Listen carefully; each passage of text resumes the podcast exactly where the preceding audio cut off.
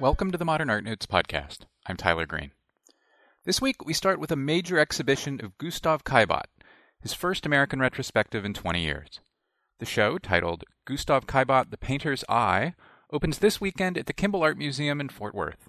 It will be on view through February 14, 2016. My guest is George Shackelford, who co-curated the exhibition with the National Gallery of Arts' Mary Morton.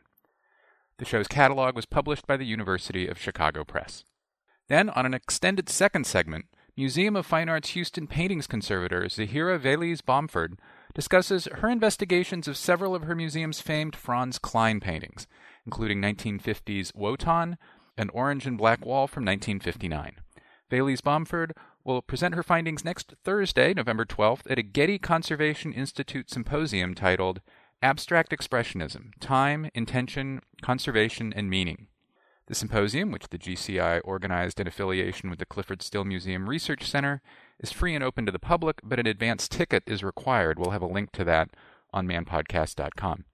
The day-long event will feature formal presentations not just on how Abeck's work is aging, but about what conservation science can teach us and how it can bust myths about how Abeck's artists worked and how their paintings were made. Among the artists whose work will be considered at the symposium are Jackson Pollock, Barnett Newman, Willem de Kooning, Mark Rothko, and Clifford Still. But first, George Shackelford, after the break.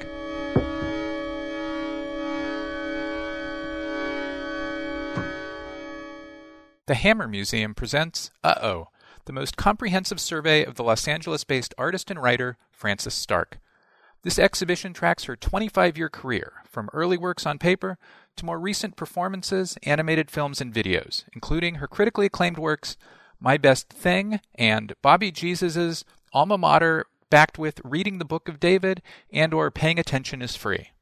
Stark's singular practice explores her own life through an extraordinary range of subjects and mediums while offering a clever critique of contemporary culture. Uh-Oh is on view at the Hammer Museum in Los Angeles, October 11th to January 24th. Visit hammer.ucla.edu. The Wexner Center for the Arts at The Ohio State University presents After Picasso, 80 Contemporary Artists, on view September 19th through December 27th. After Picasso is a major exhibition examining Picasso's potent legacy and ongoing impact on several generations of artists. This vibrant show fills the entirety of the Wexner Center's galleries and includes a diverse array of work from international talent such as Andy Warhol, Louise Lawler, Henri Cartier-Bresson, Amy Sillman, Haimo Zobering, Jasper Johns, and many more. Originally organized by the Dyck ter Hollen and called Picasso and Contemporary Art, this exhibition is making its only stop in the United States at the Wexner Center. For more information, go to wexarts.org.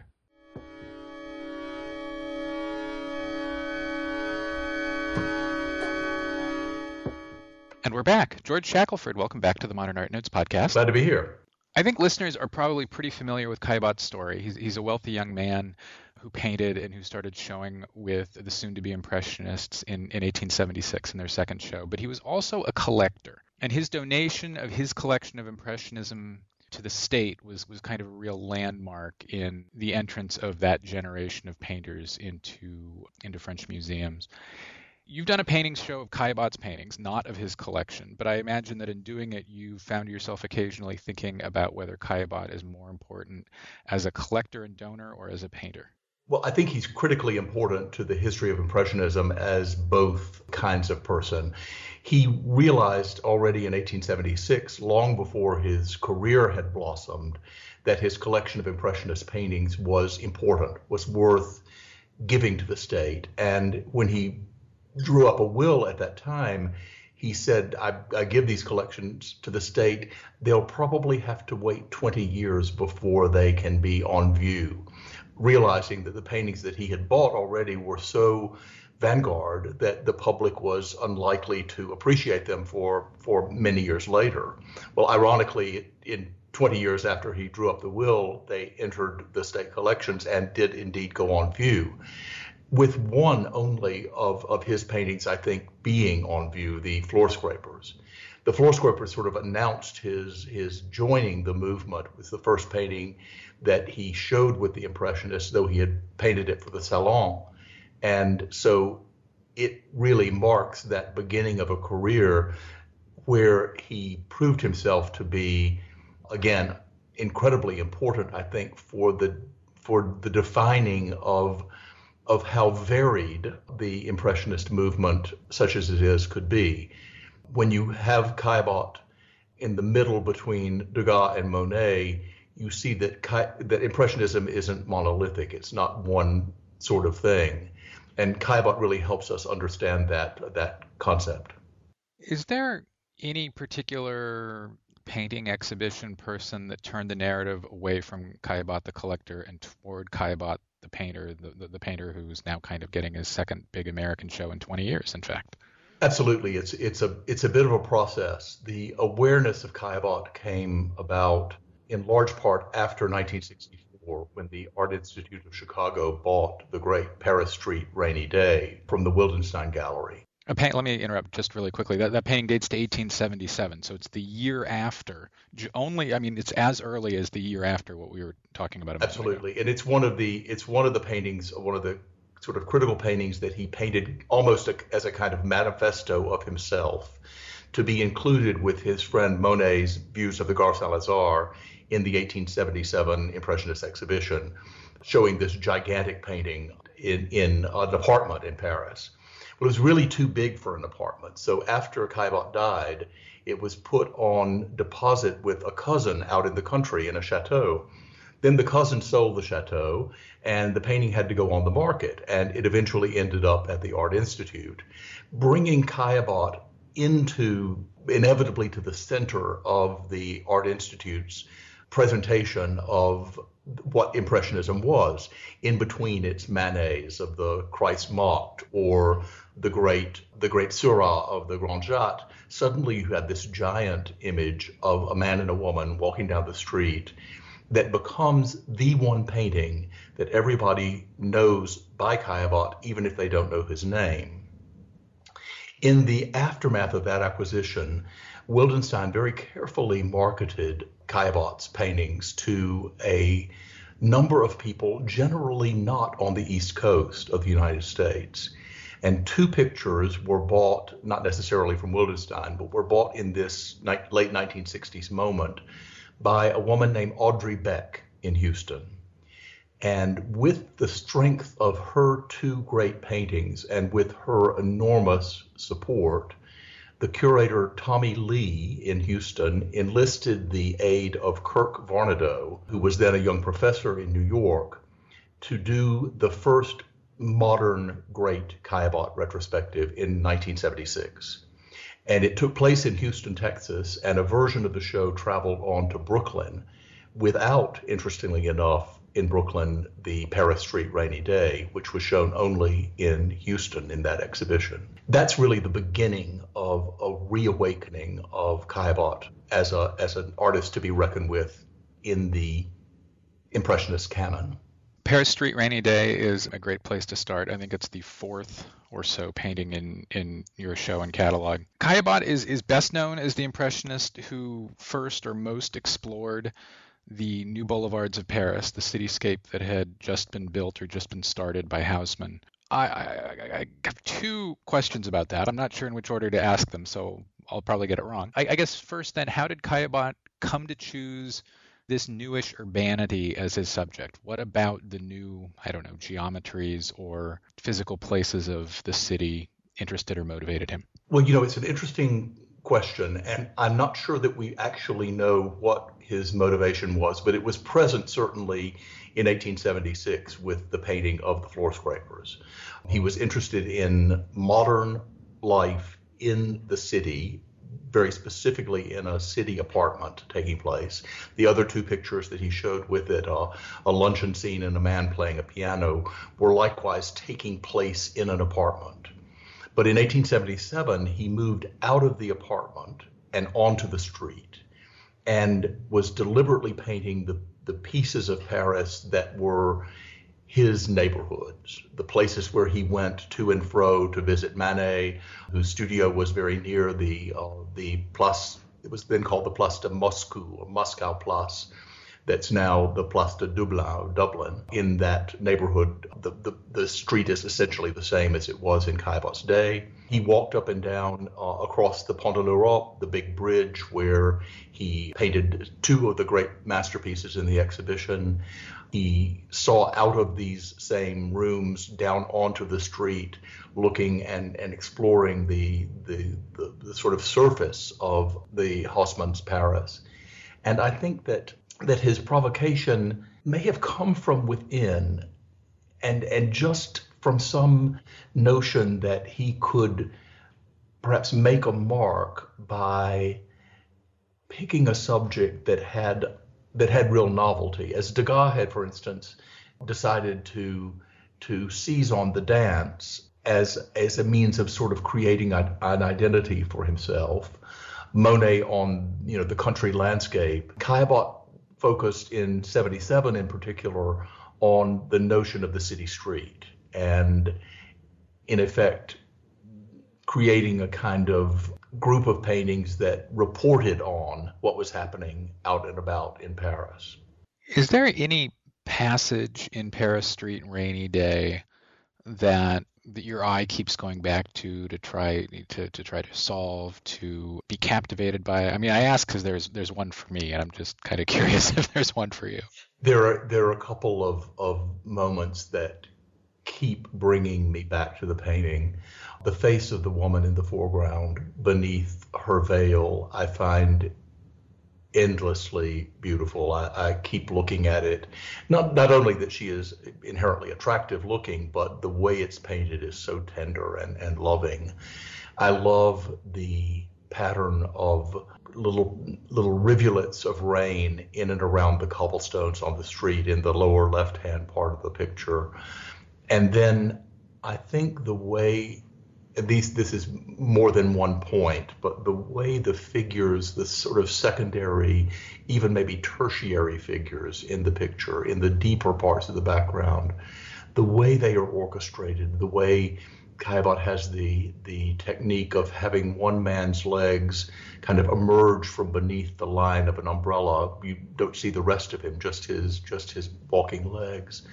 I think that's enormously sophisticated and very, very, very compelling to me to just sort of ponder over all of those bits.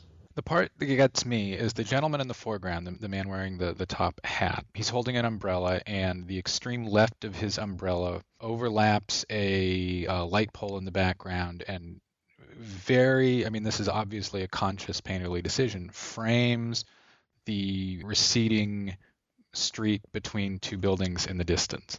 The two legs below the umbrella, a different umbrella that you mentioned a moment ago, are just below that. And I in preparing to talk to you, I realized maybe why I keep going to that.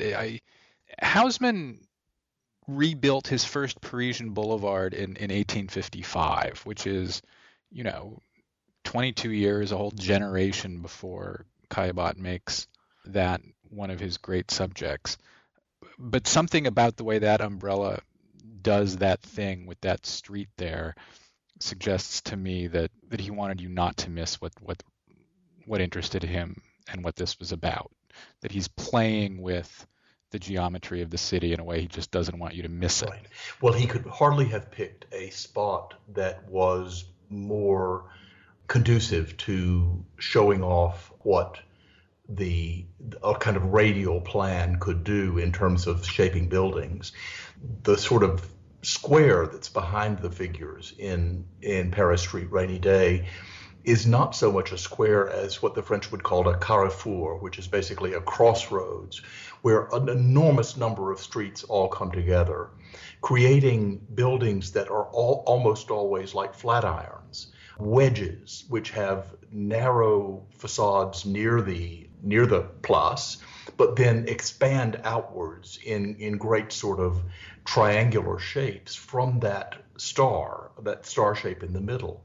And this is the best way to show that notion of recession into deep, long, identical, carefully measured, carefully controlled avenues that are part of not so much the 1850s development of Paris, but that of the late 1860s and early 1870s, which is where he is in this area to the north and to the east of the Gare Saint-Lazare. So I think that he's chosen his spot specifically to give you that information to paint very vividly. This broader spot, you mentioned the Pont de l'Europe a moment ago. In fact, the Kimbell's own Caillebotte is of that bridge, and that bridge is not far at all from the intersection portrayed in Paris Street. What about this area was important to Caillebotte? Why did he could have gone anywhere in Paris to? He had the means to do what he wanted. Why did he paint what was close to him? Well, specifically, he lived on the other side of the tracks, literally, from the area that's painted in the Paris Street Rainy Day, which was a much more elegant neighborhood near the grand boulevards. He was living, when he painted Paris Street Rainy Day, in an apartment that is very near the Parc Monceau in Paris. For those of you who've been there, it's a very ritzy part of town. When you crossed over the Pont de l'Europe onto the Paris Street Rainy Day Place de Moscou side of it, it became, I don't want to say more bohemian, but maybe a little bit less classy. And yet it was a neighborhood in which an enormous number of artists maintained studios. Manet was nearby. Almost all of Manet's studios were in that very area of Paris. And so it's a part of town where you find artistic people, and yet also people who aren't quite as socially pretentious as his immediate neighbors would have been.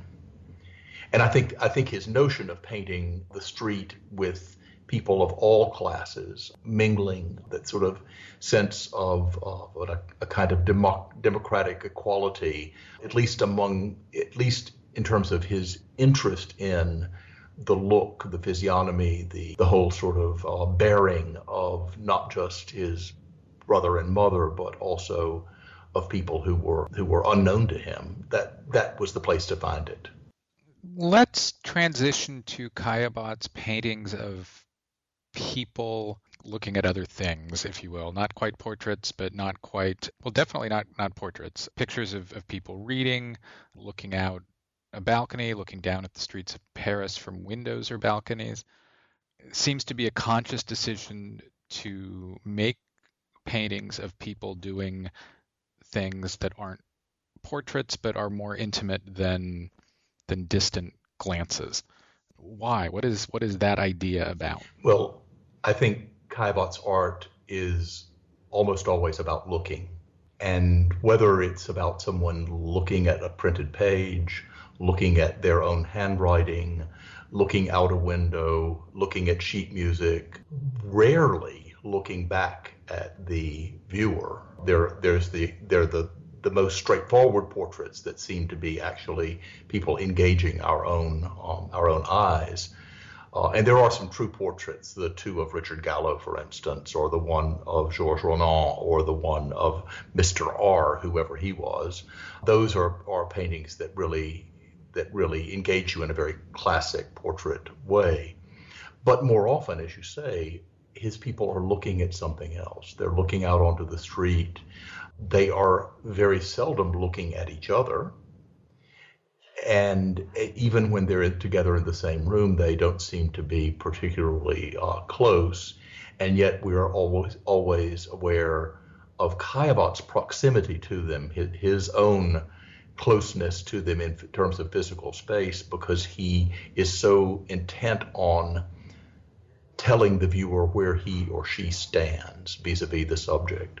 Cropping helps him in this, and that, so that the everything about the painting, from its composition to its subject matter, becomes indicative of a kind of, well, gaze is a sort of overused word, but a kind of specificity of examining things, whether casually or very carefully, and recording that examination, recording that act of looking. This is why we've subtitled the exhibition "The Painter's Eye," because we're really kind of trying to explore the not just the optics, but more broadly speaking, the attitude that comes from that observation and that constantly looking at things. There are two paintings that that came to mind as you were saying that. One is the 1879-1880 self-portrait of Caillebotte, in which it's not only Caillebotte. His left arm is extended toward an easel, and there is a person sitting on a sofa behind him who is all but obliterated by Caillebotte's arm. The person is reading, which is something that a lot of people are doing in a lot of Caillebotte paintings. But I can't think of very many self-portraits throughout art history in which the painter paints himself kind of physically obliterating the other person or another person in a painting. No, and it's because I think he was trying to paint very clearly that which was on the surface of the mirror into which he was looking. You said his left arm is extended, but in fact it's his right arm, because he is looking at a mirror and he is painting on the canvas, if you will, exactly what he's seeing in the mirror. Literally everything treated. He doesn't really talk about depth, though it's there, because everything has, if you will, been pulled forward and projected onto the surface of the glass. That's the mirror glass. It's as if the painting itself is a framed mirror that has magically captured instantaneously its reflection. So it's a very complicated game, and he tells you that it's a mirror in a number of ways. Not only does he paint himself as if he were left-handed when he was right-handed, but he also paints his great masterpiece, the great masterpiece of his collection, Renoir's Ball at the Moulin de la Galette, now in the Musée d'Orsay, behind the friend on the wall, behind him and over the head of the friend, and you see it in reverse. So if you were at all savvy about Renoir's art, you would have recognized that that's the clue, that this is in fact what I saw in the mirror this morning. And I think that, again, stressing the notion that it is an ocular thing, an exercise in doing in two dimensions what you have seen as if the three dimensions were perfectly two-dimensional on the surface of the mirror. That's perfect, because it leads me into the other of these kind of personal disconnection paintings I wanted to bring up, and that's Luncheon from 1876, in which space recedes much more acutely and even abruptly than in the self-portrait at the easel, and kind of the pointer, if you will, that kind of instigates all that in Luncheon is a knife in the lower foreground, a butter knife in the lower foreground of the painting. And then, as you were saying before, it's one of these paintings in which you have three people, none of whom are acknowledging the other, except for perhaps to take a sausage from a plate. The fascinating thing about that painting, and when your viewers look at it, or your listeners and the people on the website, they'll see that it is as if we, the painter, the viewer, are seated at the table in front of our own plate that's a half moon at the bottom of the canvas. That's saying that what's at the very bottom of a composition in Caillebotte is often very, very, very close to you. In fact, perhaps so close that you can't see all of it without moving your eyes. And then you realize that this is not a long oval table. This is a round table. And that his mother is across from him, and perhaps not very far away. If you look at the way the decanters and the bowls and stuff are arranged, they recede in space far too much for their actual size.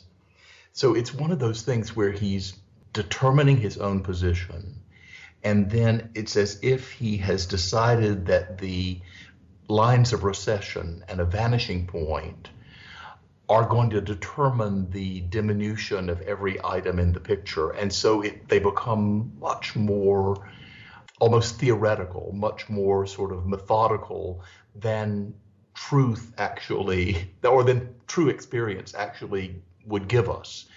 So I think in that painting, he's so insistent on perspective and on sort of a kind of old-fashioned Renaissance perspective schema that he adapts, and it by sticking to the rules, he creates something that is in fact not very much like perceived reality. And he gets away from that later when he gives you, for instance, The Woman Reading, where we're very, very close to a woman who's in a foreground in a spindle-turned chair, and then in deepest space in the background, but not given any of that perspective stratagem, we see a man who is almost too small to be only as far away from her as we intend, as we assume he is.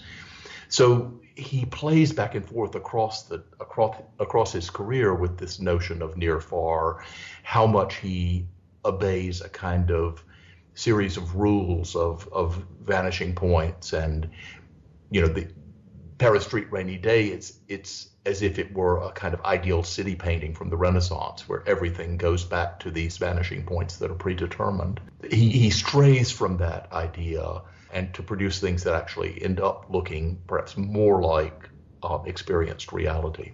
The other great thing in Luncheon that jumps out at me is all the circles. I mean, he drives home that everything you were just talking about by including a ridiculous number of circles. The plates on the sideboard, the lemons are probably lemons on the tabletop, the glasses on the tabletop, the clock behind the woman at the far end of the table. All these circles challenge what we're seeing with the oval of the table. They help him establish, when they're on the table, they help him establish the sense of perspective recession, but then he just doubles and triples it by painting a tabletop that is reflective.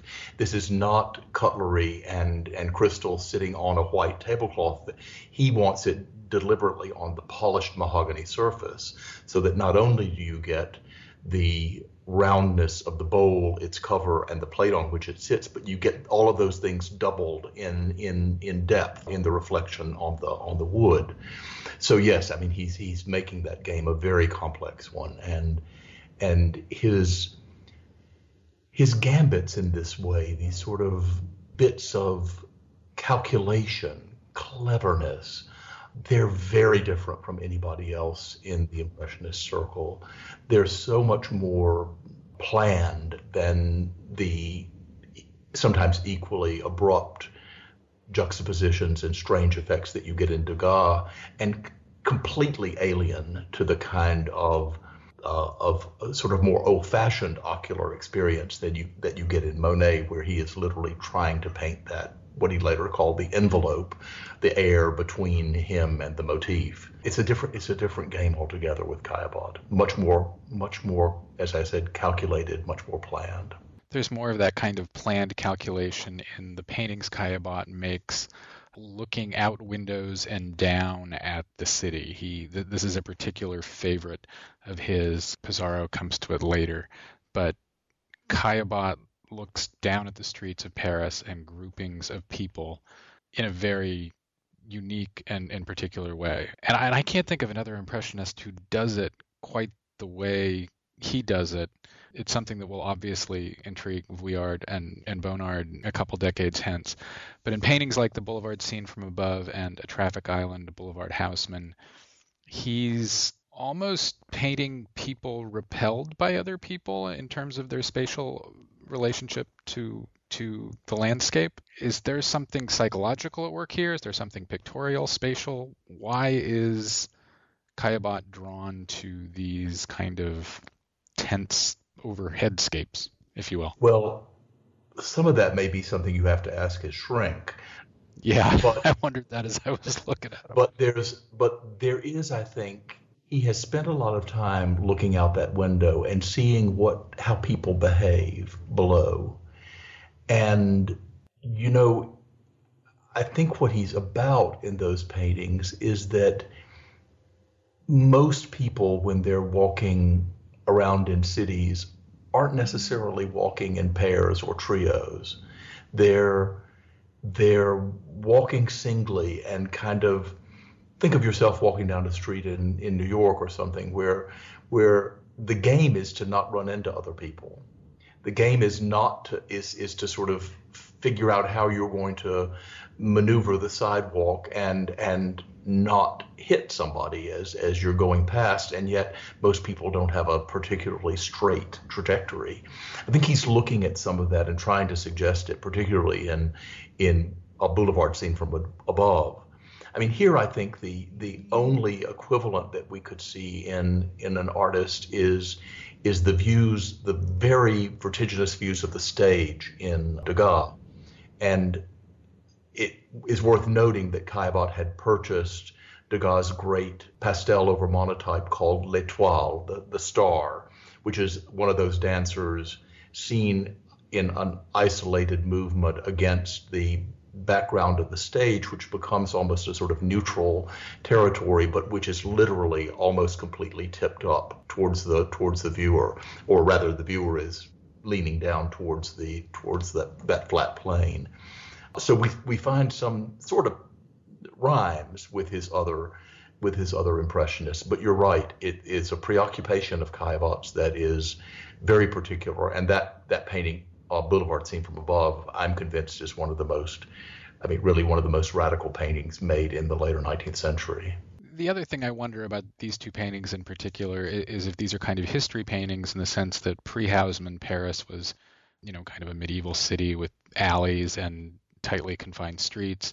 And just in the years when Caillebotte is making these paintings, all of a sudden these big open public spaces and intersections and streets and sidewalks come to Paris for the first time. And it's almost like he's creating a social geography of how the city experiences that and adapts to that. Absolutely.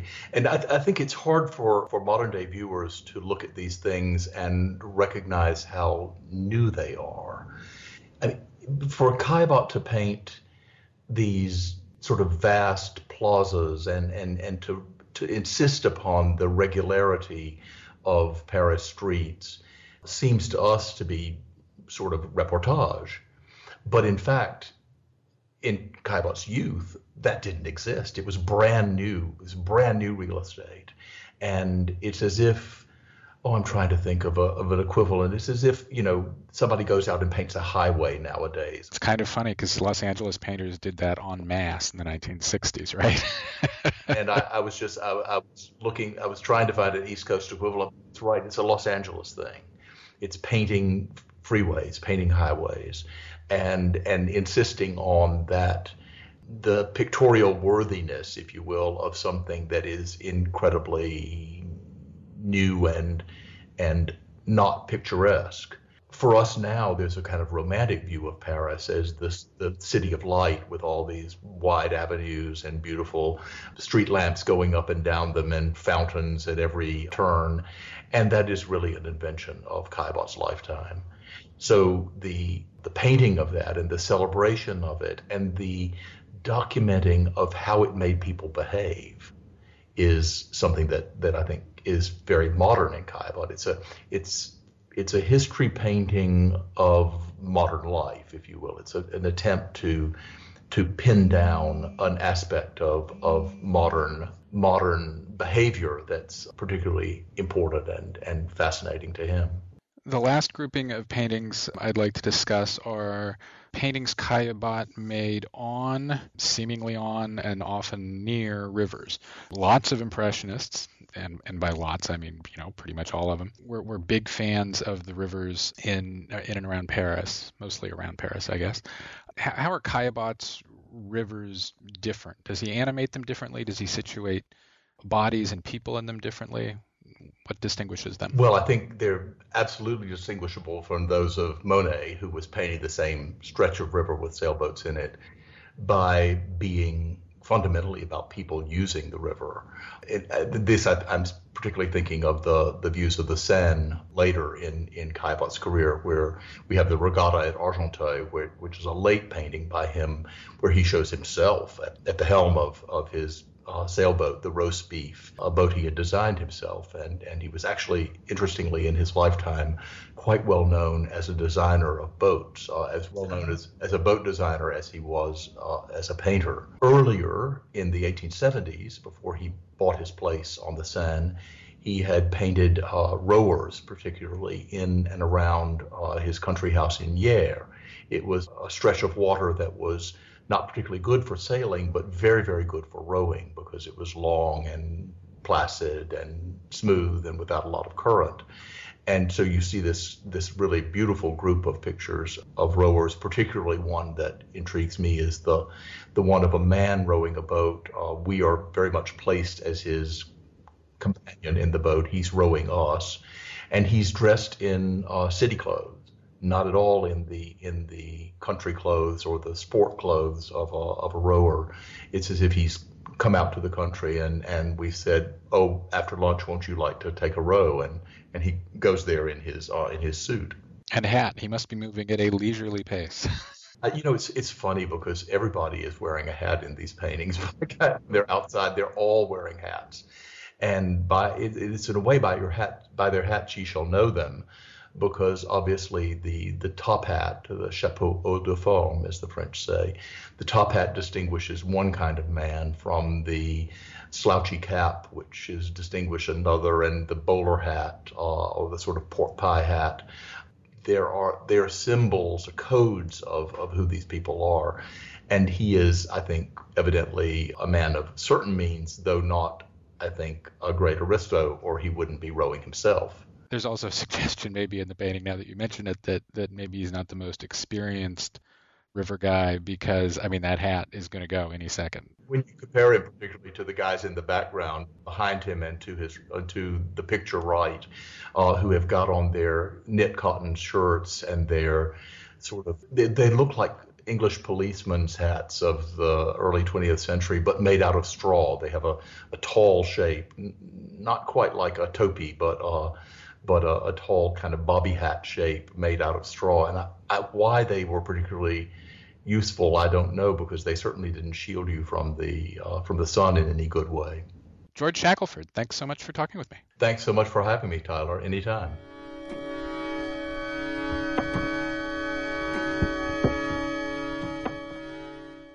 International Pop at the Dallas Museum of Art chronicles the global emergence of pop in the 1960s and early 1970s.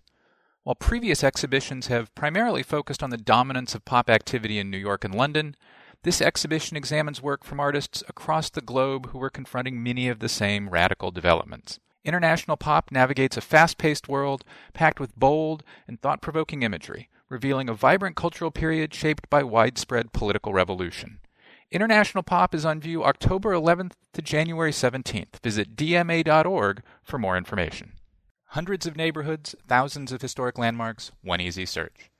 That's what the Getty, in partnership with the City of Los Angeles, has created with Historic Places LA, the first online information and management system specifically developed for Los Angeles to inventory, map, and describe its significant cultural resources, from places of social importance and architecturally significant buildings to historic districts and bridges. The system is accessible to everyone, ensuring that the ever-changing city keeps a firm hold on its historic roots. Start your virtual trip to Los Angeles at historicplacesla.org.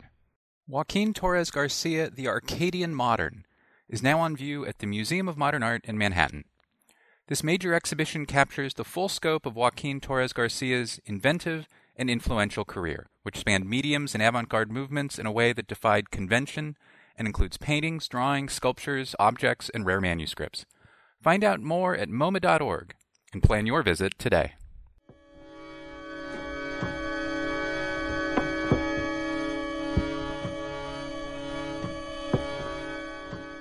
Welcome back. My next guest is Museum of Fine Arts Houston paintings conservator Zahira Véliz-Bomford. She's been examining several of her museum's Franz Kline paintings, including what may be Kline's first Abex canvas, Wotan. She'll present her findings on Thursday, November 12th at a Getty Conservation Institute symposium titled Abstract Expressionism, Time, Intention, Conservation, and Meaning. The GCI organized the event in affiliation with the Clifford Still Museum Research Center. It's free, it's open to the public, but an advance ticket is required. We'll have links to the symposium's webpage and to the ticket site on manpodcast.com. Zahira Véliz-Bomford, welcome to the Modern Art Notes podcast. Thank you so much. It's a great pleasure to be talking with you. So we're going to talk about Franz Kline here and at least two of the four great Franz Klines in the museum's collection paintings you'll be talking about at the Getty. But before we do, I want to ask kind of a broader question about some of the things conservators are now able to do and to what extent that's part of the Getty Symposium. So, for example, how much of what will be discussed, and indeed what you will be discussing, isn't just about, you know, the condition of the surface of the painting and things like that, and how much of it is how much can we learn from the object about how the object was made? I suspect it will be a balance of those two things. We certainly can learn so much more from the object about its making now than we could 20 years ago or 25 years ago. The sophistication of the analytical methods that can be brought to bear on minute or non-destructive samples to tell us information, you know, it's amazing. I mean, if you think of the sophistication of, you know, the science in, you know, kind of TV detective shows, you know, that sort of, you know, that's possible to bring to bear now also on studying the makeup of works of art. But that's on the sort of analytical science side. Also, just by incredibly close looking with microscopes, with magnification, using some of our by now quite standard imaging techniques like infrared reflectography or X-radiography, you know, we can harvest so much information about the process of making for many kinds of artworks. That doesn't always necessarily help us figure out the way to fix their problems. It helps us understand and identify conservation problems, and it helps us to perceive and reconstruct in our minds the making of the work. And both of those things are incredibly important sources of information for any conservator making decisions about treatment. And for any art historian wanting to know how the thing got done. Indeed, yes. I think especially with the abstract expressionists, I do feel in a way that the whole movement, I mean, if we can, you know, speaking in received terms, you know, this whole group of artists working in New York in the late 40s and early 50s, you know, they were kind of sort of kidnapped by journalism and by criticism, and so much was written about. You know, they were named various, you know, action painters, or, you know, they suddenly got an awful lot of talking and writing around them when they were still, you know, they probably weren't even incredibly clear themselves exactly what they were after. And I think in a sense, that's kind of skewed the history. And in many ways, we're finding, certainly with Franz Kline, as we look more closely at the paintings we have here and, you know, compare notes with colleagues in other institutions, he's called an action painter, but, you know, his work was incredibly considered, and it certainly wasn't executed in any kind of speedy or emphatic or, you know, impulsive way. That perfectly leads into the MFA's four glorious, I mean, just crazy glorious Franz Klines. We'll have images of all of the Klines we're about to talk about up on manpodcast.com. The first one about which we'll talk may have been the first painting of its kind. We don't really know, but it certainly might have been Wotan from 1950-51. It is a black square-ish form on a white ground. And I understand that this painting, when you began to work on it, was in rather urgent need of attention. How so and why? Wotan has got a really interesting material history. We do think it's very probable that it was the first painting that Kline executed on a large scale. This was the first, certainly in his current chronology, it's the first abstract painting that's no longer easel size. I mean, we can just about get it on, you know, it fits on two easels, but not one easel. But that's, I would call that a watershed. You know, this is, he may have painted other works that have not survived before this one, but Wotan is certainly the first listed on his on the list of paintings for his 1950, his first one-man show in New York with the Egan Gallery, which was, you know, that was one of the important moments. Just to clarify for a quick moment, you mean literally not on an easel. He tacked the painting up to a wall in his studio to work on it. Absolutely. Yeah. When he began to work on a large scale, he stretched canvas up onto the wall, maybe not always squared, but, you know, roughly squared on the wall, because he liked to have a hard surface to push the brush against. But although that was unconventional, he usually applied a ground. We think very often it was his own ground. Perhaps later in the 60s, he had a commercially prepared canvas, but in the early 60s, we think he tended generally to apply his own grounds. And then, so literally, he moved from the easel and from easel size in order to work, you know, to this watershed moment. He said, well, I'm going to work big now. And I think that working big was a big challenge on many fronts. There is a quotation somewhere in the Kline literature about he and another artist having got a great deal on a big bolt of canvas, but that he was so used to being a really poor artist that he could hardly bring himself to stretch a whole wall full of canvas, not knowing exactly how the work would come out. So he had a kind of psychological watershed to get past too. But and I think also technically, I mean, to move from working, you know, on an easel scale to working on wall scale, you know, he had to change his brushes. He had to change the kind of paint he used. As far as we know, he used artist paint up until this important year of the big change of 1950, marked by that Egan Gallery exhibition, where suddenly, in order to cover that kind of area of painting surface, he resorted to house paints. Before that, we believe he'd used exclusively artist paints. I don't think any clear research has been done on whether he used house paint before, but we know that starting in 1950, on the big scale paintings, he used house paint. Partly, not exclusively, there's also some artist paint mixed in, but he had to achieve a couple of important things to be able to work like this. One was the flow of the paint that he was applying, and also to have a faster drying time, because traditional oil paint takes 2 or 3 days to dry, and it tends to settle, you know, it's expensive compared to house paint. I think he could expand his gesture of application much more easily with the free-flowing texture of house paint. And this is a painting that is almost 7 feet wide and almost 5 feet tall.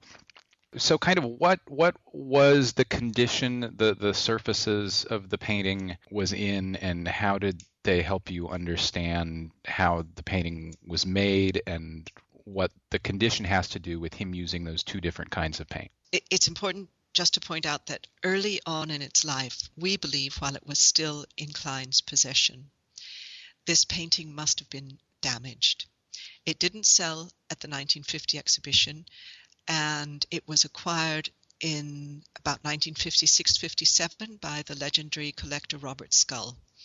Between 1950 and 1956 or 7, it's never mentioned. And between 1948 and about 1956, when Kline finally started to have a little bit of prosperity, I mean, you know, relatively speaking, I think he could afford to buy a car. It was rather a showy car, but, you know, that was one of his first splashings out. You know, he really had been, you know, he was evicted several times. He moved in and out of studios where he also lived. So he was living in single room studio apartment, you know, studios where he also cooked and slept and everything else. So that's up and down stairs, up and down, you know, around tight corners and everything. So these paintings were big, and he may have rolled them and unrolled them, but at some point in all of those movements, we think Wotan was damaged. We think it got, maybe the corner of a banister went through a lower, someplace on the lower corner, and Kline kept it. And we think that he may well have undertaken a kind of repair sometime in the first half of the 50s, possibly just before it was acquired by Scull, because it's no longer, originally it was a painting on a strainer. It was canvas stretched on a wooden framework. Since Scull acquired it, it's been a canvas painting glued down onto a solid bed of masonite and then backed by sort of stretcher pieces of artist stretcher. And we think this is a repair that Kline did himself, because his signature and the datings are on the reverse of the masonite, as are all of the exhibition labels from 1956 onwards. So in some ways, that probably made it a little more stable short term, but it meant that the canvas was, and when he made this structure, he trimmed off all of the tacking edges. So the problem that we were faced with was that the original paint, which he applied, you know, using house paint, using mixtures, diluting, the paint itself, he didn't know it at the time, but we now know that anything that contains the pigment zinc white can develop. It doesn't have to, but it certainly seems to happen fairly frequently with the abstract expressionist era, a kind of lateral breaking up of the paint through the paint layer occurs, and it's got to do with the way zinc soaps form in oil paint over time. So with Wotan, any kind of torquing of that structure that I described that he made, because it wasn't a rigid structure, any sort of torquing would set up little tensions in the paint film that would be released by cracking. So we have two different kinds of cracking, but the most worrisome one is the cracking and the lifting, the separation that happens along the length of the paint layer, not up and down through the paint layer. And that is a result of, well, our hypothesis is that that's the result of the particular kind of bad degradation that happens to zinc white pigment or zinc containing pigments. So it was because it had not been stabilized, you know, every time that structure was lifted, every time it was installed on the wall, every time it was taken to storage, every time it was loaned to an exhibition, a certain amount of torque took place through the structure, and that caused some of these weak fissures along the length of the paint film to rupture, and you get separation. So our main immediate goal in the treatment was to, first of all, to consolidate wherever possible, wherever we had access, that lifting, that separation in the paint layer, and then secondly, to stabilize the superstructure so that when it was moved, it would no longer be torquing. How does that play out around or next to the black sort of square-like shape on the painting? Because it seems like, I don't know, it'd almost be bumping into the other parts of the painting in ways that could be problematic.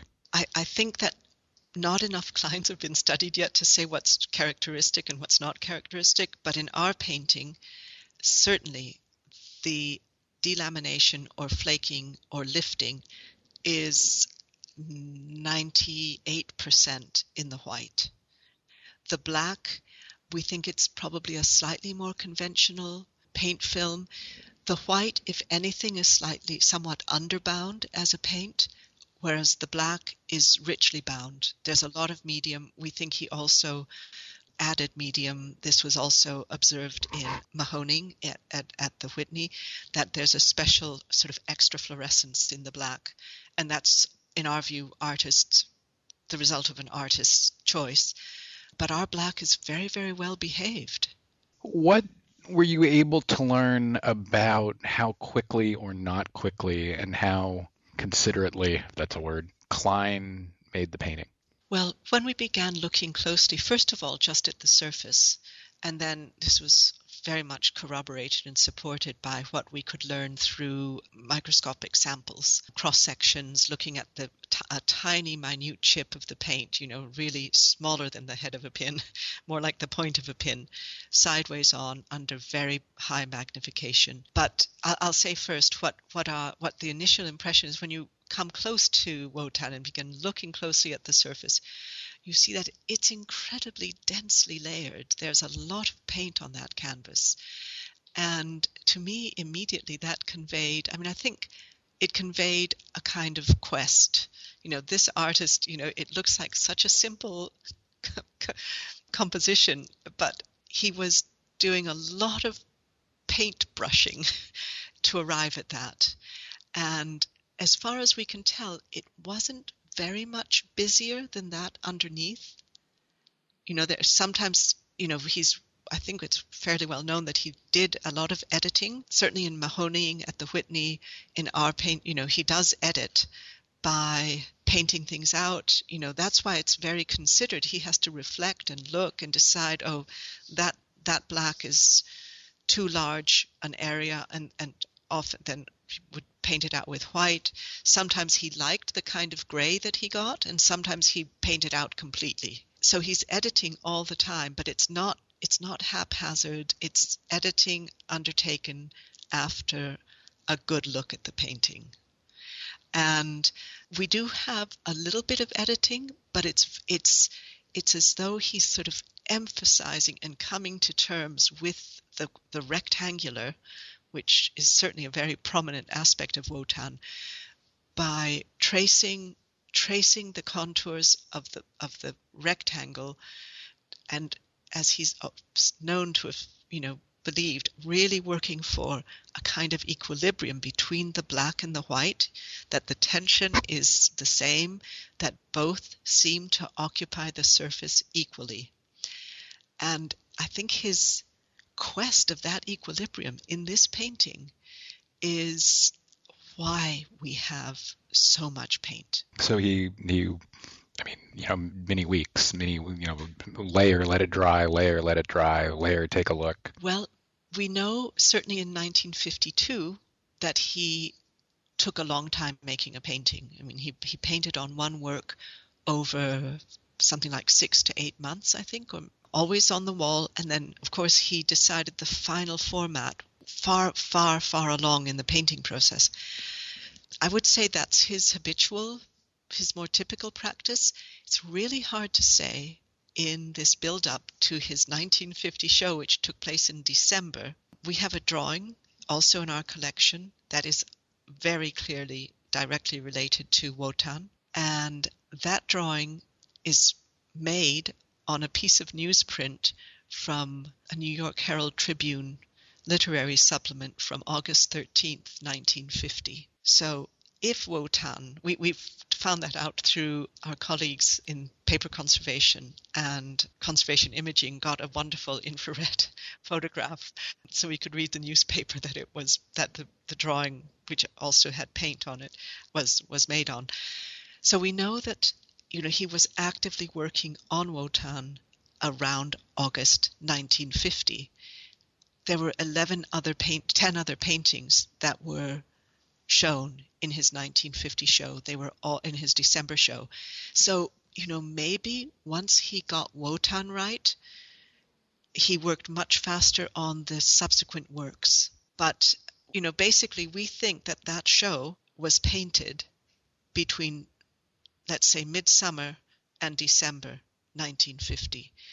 And, you know, there are photographs of his 9th Street studio, and, you know, and it's not a big place. So there must have been a lot of, you know, up and down on the wall, moving things around, you know. So It seems like that show was prepared in maybe a slightly more focused, concentrated way. So we're running low on time, but I don't want to skip Orange and Black Wall, which comes eight or nine years later after Wotan. It's one of the great Klines. What about the surface and condition of Orange and Black Wall is different from Wotan, and does it suggest anything about what Kline was doing differently by the end of the 50s than at the beginning of the 50s? We think that in Orange and Black Wall, we actually have some things that are the same. Again, there's an enormous weight and charge of paint on the canvas. You know, there are sort of 6 or 7 layers. As in Wotan, there are 6 different white paints used in Wotan. We think, once again, it's kind of a watershed piece. It was a commission for Robert Scull. It's big. It's certainly one of the largest paintings he'd made until then. Maybe not the largest, certainly the largest color painting he'd done of the abstracts.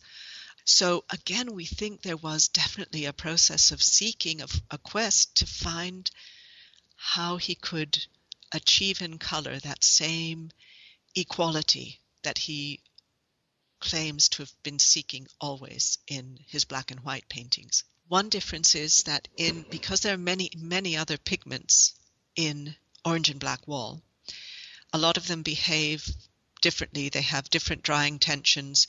We also think there's a combination of, there's a lot of artist's paint, but there's also some house paint in Orange and Black Wall, which kind of contradicts Sidney Janis said when Kline came into his gallery, that he started paying for Kline's paints. Well, Kline, working on a big scale, I think he'd really got used to and liked the way house paint handled. It's designed for working on a big scale. But essentially in Orange and Black Wall, it's unlined. Both of the paintings we've discussed so far, they've never been varnished, and they're both unlined. I mean, the Wotan is slightly lined by the artist, which is another conservation challenge, but Orange and Black has not been lined. But that weight of paint on the canvas and the drying tensions that develop in those 6 or 7 or 8 layers of paint in some areas, or in Wotan, again, the weight of the paint puts enormous stress on the ground layer, which is what the artist applies to the canvas before he begins painting, before the painting process proper begins. In both cases, the ground is not of good quality. Especially this is the case in Wotan. It's like a layer of sand. And I think it's probably because he was diluting so much to make the ground that he'd mixed up to go as far as possible. So it's too underbound. And again, in Orange and Black Wall, the force of the drying tensions in that paint is just too much for the ground. And so there's the point of weakness is between the ground and the canvas. Between the ground. The ground in both paintings is the weak link between the paint and the canvas. So those are problems that we have not yet decided how to approach in terms of actual practical intervention, because they're very complicated.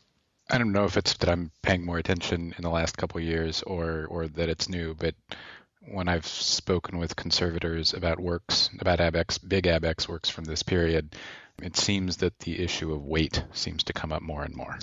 Yeah, there's a lot of, the paint was cheap, so in a sense, that was part of their expression. It's just that, they're at this transition moment between, I mean, this is one thing I actually think of the abstract expressionists not necessarily as the people who were starting a whole new way of looking at art.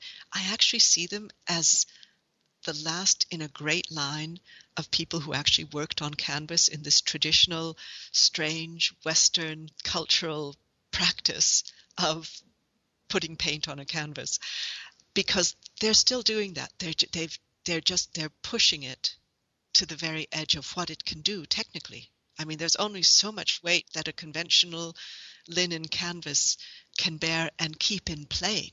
So I mean, and I think the other thing that happens is that these paintings are getting to a point in their aging right now where these kinds of this wonderful conservation phrase, the inherent vice, isn't that a great phrase?